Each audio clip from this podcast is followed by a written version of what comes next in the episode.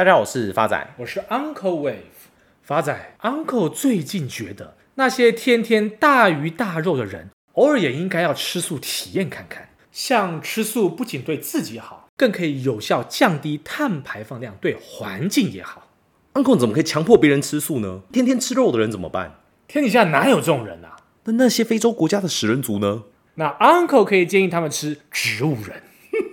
干，妈胡扯！不得不说，Uncle 最近一个礼拜开始吃素，生理机能有明显的改善。啊，不是 Uncle，你今天中午录音的餐盒里面怎么会有牛肉？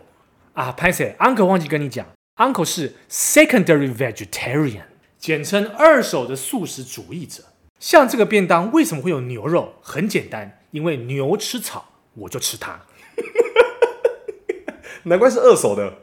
话说回来，不过 Uncle 倒是有点说对的。随着全球环保意识的抬头，绿色时尚兴起，希望可以借由素食解决畜牧业碳排放量的问题。像大家知道，地球有三分之一可以居住的陆地和将近两成的淡水都是用来饲养牲畜，而畜牧业的温室气体排放量占全球总量的十四点五个 percent，仅次于化学燃料。另外，动物的排泄物还含有有害气体，包含像甲烷、二氧化碳、氨跟硫化氢等等。而且，因为动物的粪便以及粉尘，也很容易造成牧场的工作人员和周边居民的健康危害。像现在全球最关心的话题，便是碳排放量的问题。比尔盖茨就曾经说过，如果将全世界的牛把它当成是一个国家，那么这个国家将会是全球第三大的碳排放量国。我看 Uncle 也没想到，这些牛放屁造成的污染，竟然比开汽油车在路上还严重。所以，为了解决问题的根本，有许多环保团体提倡素食，就是这个原因。针对植物性食品的前景，国际报告指出，虽然全球素食人口仍然占少数，但希望减少动物性食品的人占全球消费者的四十个 percent 以上。像部分的素食主义者，为了追求健康跟多样化的饮食，而追求原料为植物基底的选择。而 Z 世代的年轻人受到社群媒体的影响，崇尚环保以及动物权益，进而自愿减少肉食。根据媒体调查，截至到二零一九年的九月份，平均每十个美国人就有四个人尝试过植物肉。而植物肉背后的成分到底又是什么呢？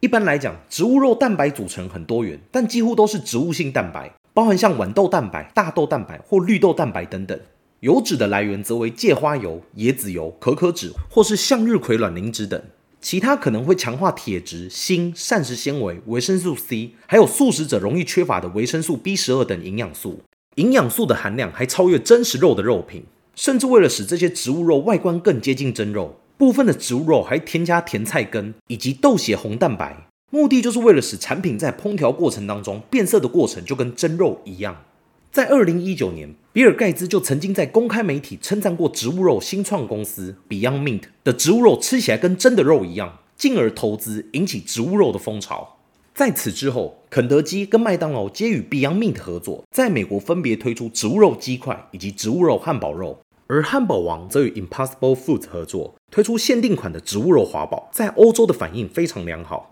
究竟为什么植物肉在欧美国家可以掀起一阵风潮？原因有二，第一个是符合荤食者的口味，素肉针对素食者仅为一种蛋白质的替代品，植物肉针对于荤食者，在口味上、外观上都会尽量的拟真，以符合荤食者的视觉与口味。第二点则是因为刚刚提到的，它的营养价值被优化，植物肉是人造设计出来的，这也代表着它可以克制化，像是脂肪设计的低一点，纤维高一点，同时也能依照现代人对于健康饮食的需求调整，像加入高蛋白。低碳水、低脂肪的特色，也因此在全球环保风潮下，市场看好对环境友善的植物肉，掀起饮食革命，带动美国新创植物肉公司 Beyond Meat 风光上市。Beyond Meat 是一家洛杉矶的植物肉制造商，该公司于二零零九年创立，从二零一三年开始，该公司的产品就可以在全美的超市购买到。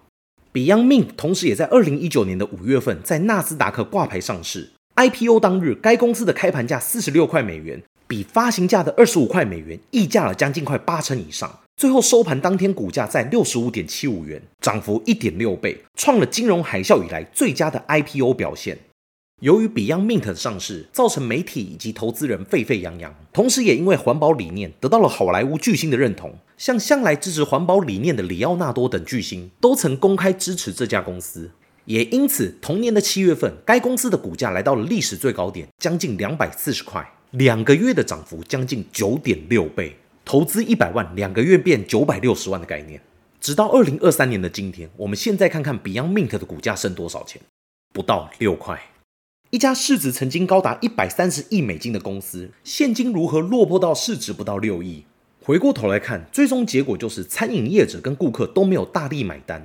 彭博社就指出，连锁餐厅的支持力道不如预期是第一个原因。尽管麦当劳、汉堡王等素食业者都宣布和 Beyond Mint 合作，但实际上他们多只在小区域范围内贩售相关的产品，这也导致植物肉的产品更像部分餐饮业者的行销噱头。像彭博社就观察，Beyond Mint 在二零二零年削减行销预算后，社群媒体上的讨论度就直接下滑了将近快七成。北美最大的加盟素食业者就表示，这个品项从推出以来销量已经下跌了一半。一旦无法获得大型连锁餐厅业者的支持，代表其销售管道受到相当大的打击。金融时报也引述美国零售数据公司的数据，发现到二零二一年的十月份为止，美国的植物肉销量对比去年来讲都属于负成长。其中最大的原因就是因为疫情趋缓，消费者提高外出用餐的比例，但同时也因为餐厅没有提供相关的产品，或大家会优先选择习惯的食物，这都导致植物肉的衰退。另外，原本荤食的消费者容易视植物肉为风潮，可能会因为好奇、新鲜感而尝试一两次。但最根本的原因在于，这些替代性的植物肉价格都高出一般肉的三成到四成以上，加上还有味道、口感等问题，这也使得荤食者难以成为忠实主顾。即便是本身也是素食主义的人，也不见得能接受植物肉。毕竟植物肉就是加工产品，对健康不全然是正向的影响。Uncle 认为，其实植物肉也不见得是健康的。为了做出更接近真实肉的口感跟口味，植物肉加入了更多的食品添加物，这绝对有违目前减少食品添加物的趋势，且可能有更多粘着保水的添加物，像磷酸盐等，这些化学物质都会造成肾脏跟骨骼的负担。除此之外，植物肉也可能会加入大量的调味料，让其含有较多的钠离子，甚至可以达到真肉汉堡排的五倍之多。这也会造成血压的负担，因此有高血压或心血管疾病的患者就要千万小心，不要认为植物肉更健康，反而大量食用。像 Uncle 举个例子，以每一百克肉品作为比较，虽然牛瘦肉跟鸡肉它们的胆固醇含量各为七十一毫克，植物肉却为零。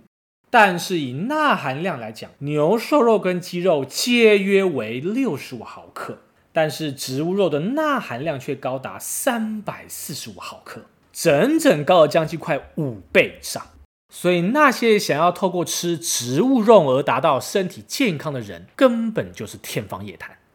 加上植物肉销售占比提高，并不代表一般肉类就会降低。植物肉除了无法打进餐饮业者跟消费者的习惯之外，从永续改善环境的角度来看，植物肉也没有明确的科学支持。统计资料也显示，畜牧业的高碳排放逐渐受到大众的关注，所以表面上可以很容易把增加植物肉比例与降低整体碳排放画上等号。不过，他们也发现，就算厂商承诺销售更多的替代肉品，也不代表他们的动物性肉品比例会下降。简单一点讲，就是植物肉卖得再多，也不代表一般肉的销售会因此下降。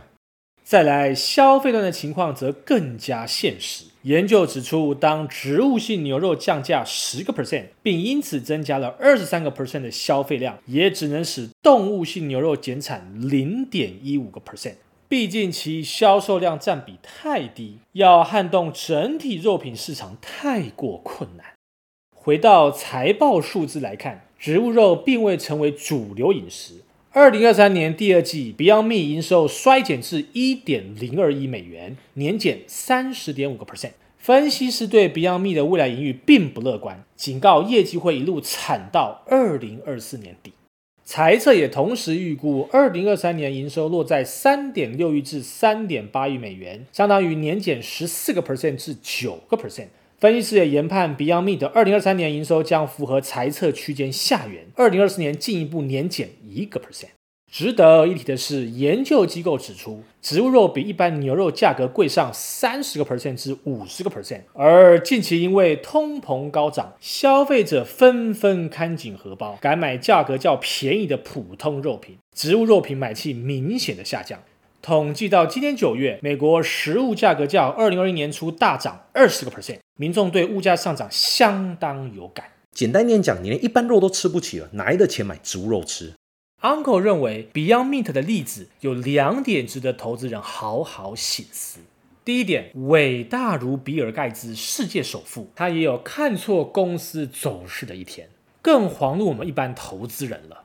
第二点就是，从二零一九年的 Beyond Meat 到二零二一年的元宇宙，一直到今年的 AI，话题带动的投资热潮背后，迟早会伴随着修正。因此，Uncle 认为资金控管在此就显得额外的重要。修正一点都不可怕，可怕的是你永远不知道今年的低点会不会是明年的高点。Uncle 也再次感谢上周留言的听众朋友：学子爱子一零零一、李小红跟 Lucas，谢谢你们的支持与鼓励，谢谢大家。我是 Uncle Wave，我是发仔，我们下次见。